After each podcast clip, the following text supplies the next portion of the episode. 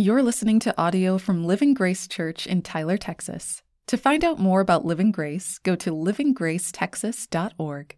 So we're continuing this series, Hard Sayings of Jesus. Only, like I said, this Sunday and next Sunday are left. And what we're looking at, what we have been looking at, are what, these difficult sayings that Jesus, these teachings that Jesus had while he was on this earth. So some of these are hard to understand, where we don't know exactly what Jesus is saying, but we just know that there's something going on, so we wanted to bring clarity to that.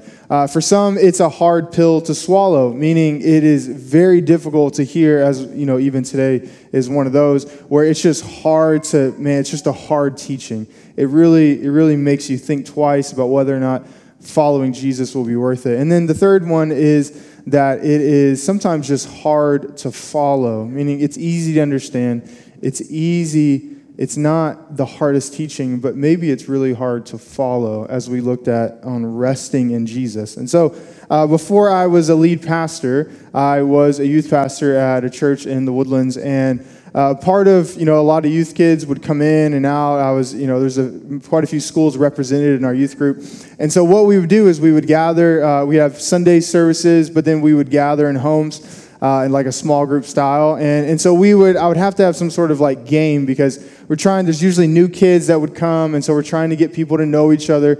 Uh, and so we would play silly games just to kind of break the ice, or our Little icebreakers. Uh, but also, like I said, it was a way for some of these games for kids to get to know each other. So one game that we always played was, or quite a few times, was two truths and a lie. I'm sure y'all have played this game before, right?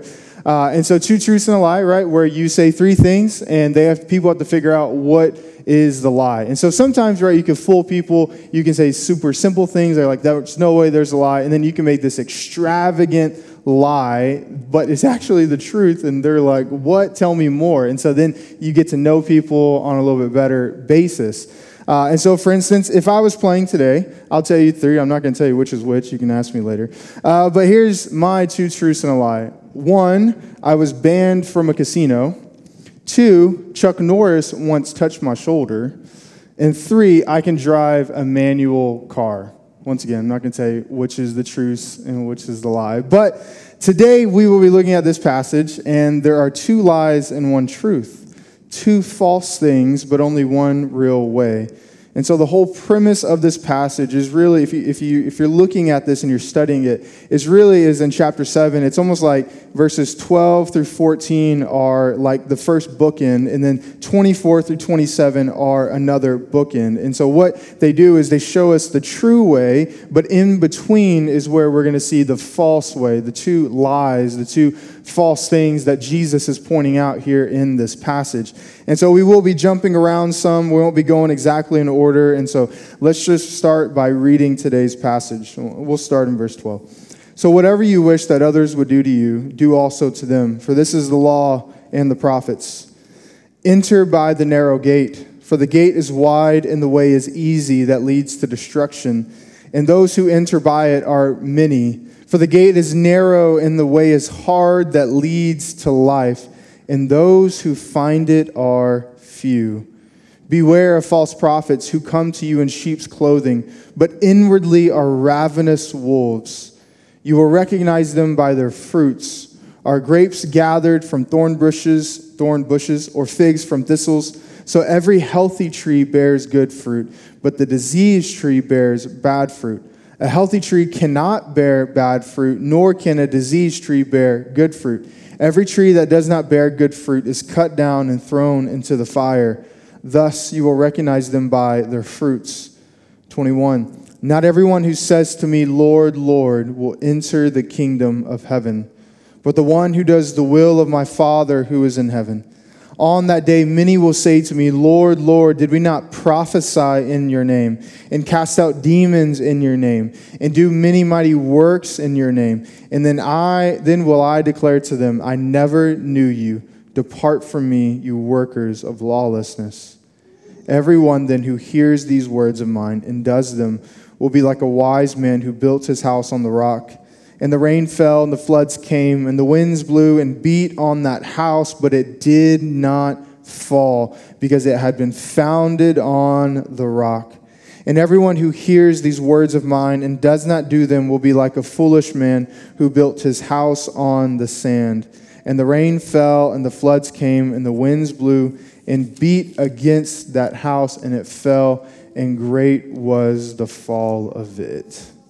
So, Jesus is right, right out the gate verse 13 enter by the narrow gate I, I, touched on this a few weeks ago but really what we're pointing out what i'm trying to point out to you in uh, this series really is this understanding that it is a narrow way that the life of following christ is not going to always be easy it's going to cost you it's going to cost you people. It's going to cost you your dreams. It's going to cost you financially. It's going to cost you in every single way possible. But the reason that it can cost us everything and those who follow after Jesus can be sold out for him and be willing to pay it all is because we understand that there is an eternal reward waiting for us, right? Is that we understand this is not our home. We understand, right, that this is not our final home, but rather is that we are storing up treasures in heaven. And so, one of the questions somebody asked me once was In the way that I spend my time, my money, and my resources, am I building God's kingdom or am I building my own kingdom? right? In the way that I spend my time, my money, my resources, am I building God's kingdom or am I building my kingdom here on this earth or someone else's kingdom, right? All of my time, all of my money is spent building somebody else's kingdom rather than God's kingdom itself. And so that's what this what Jesus is talking about is that it's a narrow way. It's not an easy way, right? He says himself, right? The gate is narrow and the way is hard that leads to life. You sometimes you think, right, that that Christianity is supposed to be just this easy thing. And yes, Jesus does talk about how his yoke is easy, but the the rub, right, the problem is that we are still in this world and we are still surrounded by people of this world and we're still surrounded by the sin nature, the pride of life, the lust of the eyes, the lust of the flesh. We're still surrounded by these things and that's what makes it hard. Right? It's not that Jesus' teachings are difficult to follow. It's that we are being held back by our love of this world that we don't want to let go of, that we don't trust is actually worth letting go of. And so Jesus here is, is helping us understand because there are people, right? The first false, right, that we're going to see is the false prophets, right? These false teachers who come in sheep's clothing, but inwardly are ravenous wolves.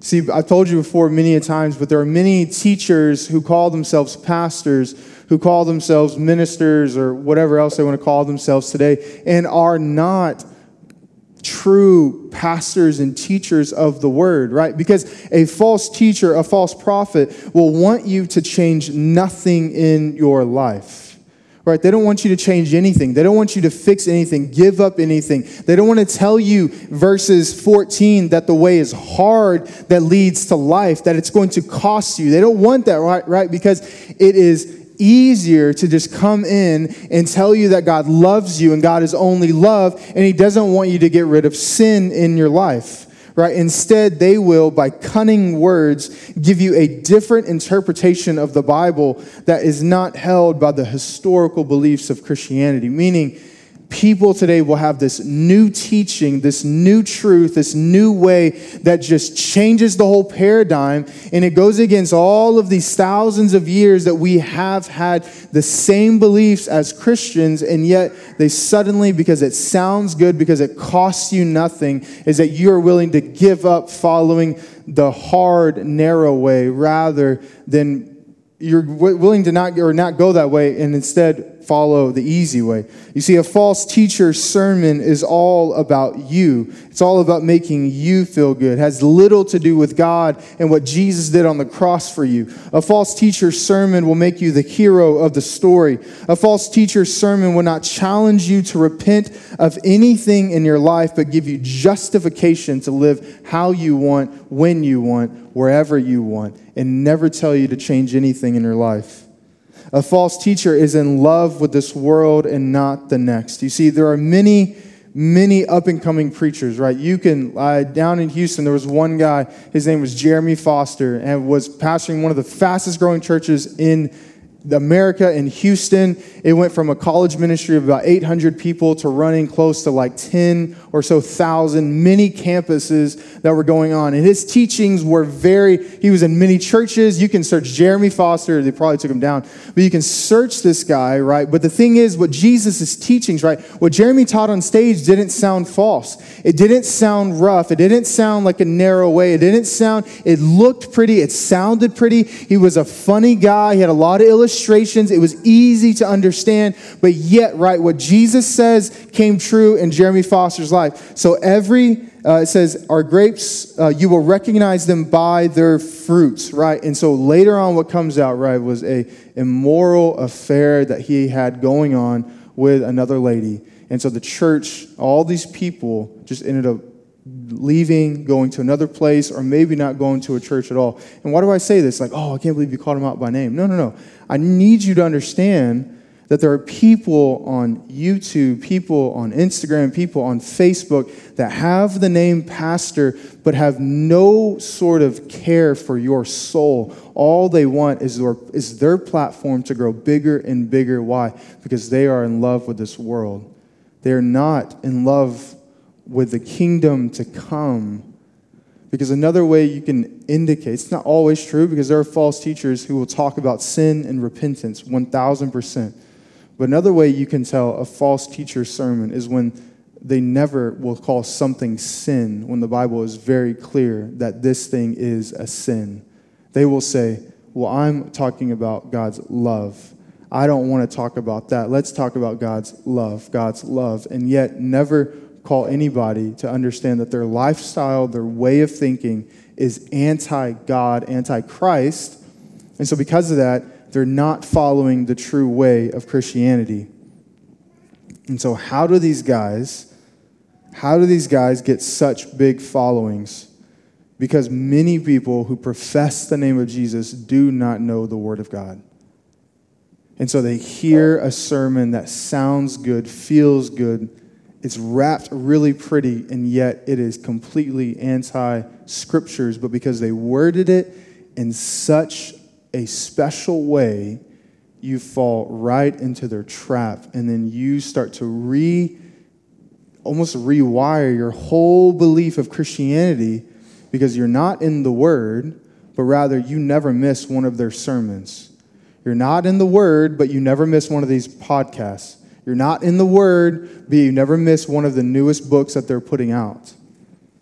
You see, if you watch some YouTuber, you read some sort of Christian book or book written by a Christian author, or hear a sermon that seems good and catchy, you must test it to the Word of God.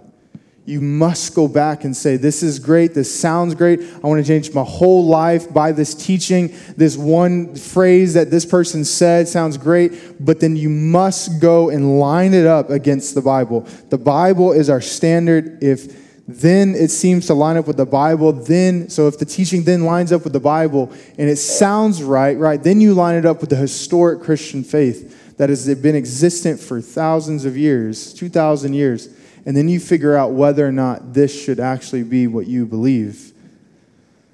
Because, right, as Jesus says in this passage, right, not everyone who says, Lord, Lord, will enter the kingdom of heaven. And so, what does Lord, Lord mean? What is Jesus saying here, right? This is the second false, is that there are people who profess the name of Jesus, and they may not be a false teacher or false prophet, but really they think that they've been following God and Jesus all along, but in fact, they haven't. Why? Because they said, Lord, Lord, but yet, as we'll see if you go to verse 24, everyone then who hears these words of mine and does them will be like a wise man who built his house on the rock. You see, that's the key to this passage. That's the key to following, to being a true Christian believer is this, is that you hear the words of Jesus. You read the words of Jesus. You get to know the words of Jesus, and then you don't just hear it and read it, but rather you actually do what Jesus tells you to do. You give up what Jesus tells you to give up. You sacrifice what Jesus tells you to sacrifice. You do everything that Jesus calls you to do, and that is the narrow way. That is the way to life. That is the way. But rather, right, is we instead say, well, if I don't know, if I don't read the whole Bible, then I don't have to believe the whole Bible. If I don't read through it at least once in my life, then God won't hold it against me because I don't know his words, right? And that's not against God. That is on us, right? Because we have so many things that we spend so much time reading, whether it's articles, whether it's posts, comments, news, magazines, whatever it is, we have plenty of time, but rather what? Is that we don't have a love for God that truly satisfies us. We rather want to find satisfaction in the things of this world because the Bible is just too hard, it's just too difficult. You see, the problem, where in my experience in counseling people and just talking to people about Christianity, the Christian faith, there's usually a I tried Christianity, but it didn't work out right? I tried that whole Jesus thing. I tried that whole being sold out for Christ. I tried, I tried, I tried, and it just did not work out. But you see, the problem is that many people think they have followed Jesus, but that's not the case because Christianity isn't a system that works or doesn't work depending on the person. It doesn't, it's not like some things, like some people are excused from some teachings of Jesus because of the way that they grew up or the things that they went through. No, no, no. It's like, regardless, right? Christianity is a lifestyle, it's a continual following of Jesus, it's a continual dying and denying yourself, dying to yourself.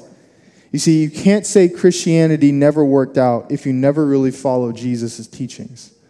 You can't say the whole generosity thing doesn't work out. You can't say the whole denying yourself doesn't work out. You can't say any of that if you've never really truly followed the ways of Jesus and the teachings of Jesus. Because then people who don't know the teachings of Jesus, right, the teachings of the Bible, or, but then people don't know the teachings of Jesus, the teachings of the Bible because they've never read it, right? And that's a lot of times our excuse. You see, or our excuse is we don't understand what we read or it's boring, right? I've, I've heard that a lot, right? Is I try to read the Bible and it just doesn't work out. I try to read the Bible and it just seems boring. I try to read the Bible and I don't understand what I'm saying. And, and, I've, and I was right there with you, right? Like many years ago, and even now, there's still parts of the Bible I don't understand, but yet there's parts that you have to, the, the Bible, right? I've told you this before, but the Bible is meant to be read over and over and over and over and over again. It's meant to be read over and over, and the more that you read it, the more you understand it. You see, in, in the excuse of it's too difficult or whatever, or it's boring, it, it reminds me. I was uh, there's a book called Liturgy of the Ordinary by uh, a lady named Tish Harrison Warren, and she says this. She says, while my husband Jonathan was getting his PhD, he got to know a former Jesuit priest turned married professor a holy man, a provocateur, and a favorite among his students. Once a student met with him to complain about having to read Augustine's Confessions. It's boring, the student whined. No, it's not boring, the professor responded. You're boring. What Jonathan's professor meant is that when we gaze at the richness of the gospel and the church and find them dull and uninteresting, it's actually we who have been hollowed out. We have lost our capacity to see wonders where true wonders lie. We must be formed as people who are capable of appreciating goodness, truth, and beauty. And so, what she's saying in this, in this, what the professor was saying is that we have been so desensitized, numbed, hollowed out by this world, by the nonstop, the infinite scrolling of social media just never ends the, the infinite of, of entertainment at your fingertips. Right, I think about how like my son, you, you know, will watch dinosaur shows on Netflix or whatever, and as soon as it's over, right, he just wants the next one. He's like, "Hey, fix it, fix it, fix it." I'm like, man, remember the day whenever it was like three minutes of commercials that you could do anything about, and yet now it's just a click of a button. You can skip the opening credits, you can skip to the next episode. Like everything is so much at our fingertips. And what has, this has done to us, though, is that it has desensitized and hollowed us out to not be able to sit in the Word of God and find goodness and find joy and find pleasure in it. Like I know whenever I'm not able to sit in the scriptures for a good while and read and read and read, I look at my life and I have watched more Netflix, I have watched more Amazon Prime, I have watched more YouTube, I have spent more time doing everything else but the scriptures, and then I wonder why I can't sit for five to 10 minutes and just sit in the Word of God. It's because I have been hollowed out the Bible is not boring, we're boring. The Bible is not without wonder, we are without wonder because we have lost the sense of truly getting to know an infinite God by just sitting and opening up our Bible and reading what He has revealed about Himself to us. There's a movie um, that I've seen a few too many times, and it's called, I think I've told you before, it's called Ready Player One. Uh, I grew up with video games, so it's very nostalgic for me. Uh, but every time I watch, every time I watch this movie, uh, my affections for Jesus are stirred. So I'm not saying, hey, if you want your affections for Jesus, go watch. No, like the Holy Spirit just used this movie to stir my affections for Jesus. So if you don't want to watch it, that's fine. I'm not telling you to watch it. But in the movie, um, it's all about, I'll try to explain it, bear with me. There's a good point to this. But in the movie, it's all about this virtual reality that was created called the Oasis by this guy um, name. I can't remember. Wow. But, anyways, everyone finds their true identity in this oasis, right? It's just a virtual reality. You put on the headset. You can be anything, anyone you want, any character, any height, any look, any shape, any anything you want, you can do it. You can go ski like on the pyramids of Giza. You can go fly an airplane. You can go become a superhero. Like, you can do anything you want in this oasis. Sounds like a really great place because you can be whatever and whoever you want, right? Which can be said for social media today. Um, right, you can look Christian online, but not in person. Anyways, the founder died. Not a spoiler alert. Uh, it wasn't a spoiler, but anyways, the founder dies in the sh- in the movie, and he leaves what we call Easter eggs, right? These clues hidden behind. In order, if somebody finds it and finds the clues, then they're able to take over the oasis and become like a trillionaire and all this stuff. And so in this in this, um, in this movie, right, there's this archive that opened up called Anorak's Almanac. And so let me read. Um, so the, the main guy, his name is, um, Bob. And so Bob, he says this Whenever I got bored, I would pull up Anorak's Almanac in my, while he was at school and I would pull it up a window on my display and I would read over my favorite passages to pass the time. Over the past five years, the almanac had become my Bible. Like most books nowadays, it was only available in electronic format. But I wanted to be able to read the almanac night or day, even during one of the stack's frequent power outages. So I'd fixed up an old laser printer to print out a hard copy. But the almanac contained thousands of references to Halliday's favorite books, TV shows, movies, songs, graphic novels, and video games. And so, what ended up happening, what's going on? I know you're like, I'm so confused. The clues were in what he left behind. So, Halliday left all these clues, every movie that he watched, every video that he watched, every book that he read, every single article that he had read. And so, what these people did is they took all of their time, all of their effort, and they studied every single thing about Halliday where they could argue Halliday's favorite food, Halliday's favorite movie, Halliday, what he did on the weekend of this, this, and this, of what he said about this, his understanding of this. And so, they were so well versed in Halliday's thing, right? And then it makes me sit back and wonder right, with everything that God has left me, how well do I know Him? With everything that God has left me in the scriptures, do I know the sea, the name of the sea that He walked on? Do I know the name of His disciples? Do I know how many fish He served? Do I know what He said to Peter? Right, when he first met him? Do I know what he said to Andrew? Do I know what he said to John? Do I know what he said in the garden? Do I know the, the things that Jesus revealed about himself in the Old Testament? Do I know what Joshua did after the walls of Jericho? Do I know where David was hiding whenever he was running away from Saul? Do I know where Goliath was from? Do I know these things that somebody in a fictional story in a movie know everything about, right? Like medical students will get to know and memorize so many things as they're trying to become a nurse or a doctor, right? You'll memorize, you'll learn so many different things, right? Many of us can quote TV shows and movies by heart from The Office, Friends, your favorite movie. You can quote it over and over and over again. You've done research on your favorite authors. You've done research on your favorite artists. You've done research on all of these things, and you could tell me about your the things. There's something in your life that you can tell me about for hours and hours that you love. And yet, my question to you is can you do the same with Jesus? Can you do the same with what God has revealed about himself in the scriptures? Can you quote the scriptures as much as you can quote your favorite songs and your favorite quotes from movies and TV shows? Do you know Jesus' teachings?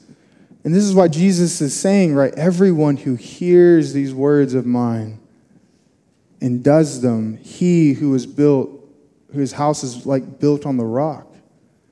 And so we wonder why every single time our faith gets tested, we get rocked and we get dropped to the floor and we wonder why Christianity doesn't work. And many people aren't, who aren't even here today have given up on Christianity because they said they tried and tried and tried, but really all they did was they said, Give me the things that I want to hear and I want to do, and you can keep the rest to yourself. Why? Because God is love, and He wouldn't call me to give up this lifestyle, give up this sin, and call me to repentance because that's not who God is.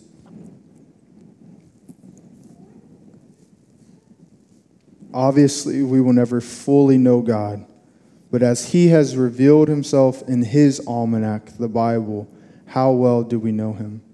How can we follow and obey if we don't know the scriptures? How can it become familiar if we've read it once, twice, or less than 10 times in our lifetime? There's a group of people out in the world called centennial readers, where they have a play, a book, or something that they've read over a hundred times. And every time I hear that, it just challenges me deep within like, how many times have I read the Bible?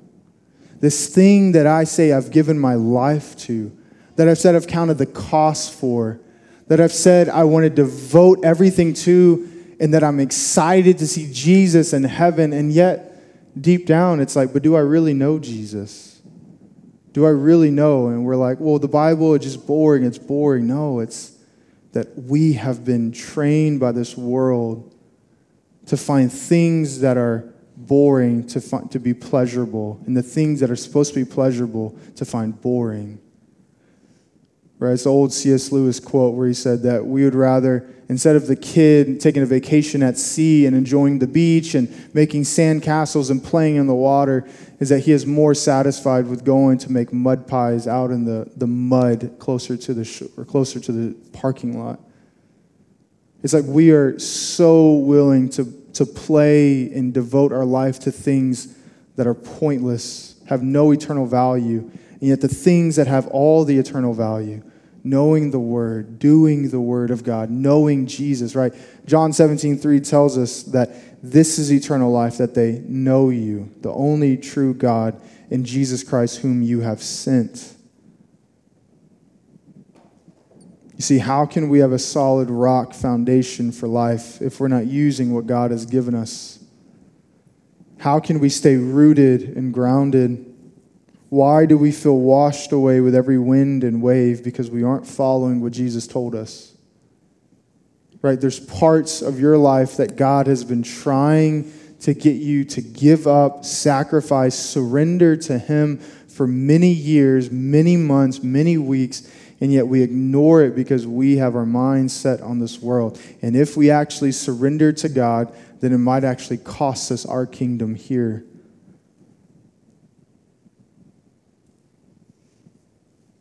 The reason I say we is because this sermon convicted me so much.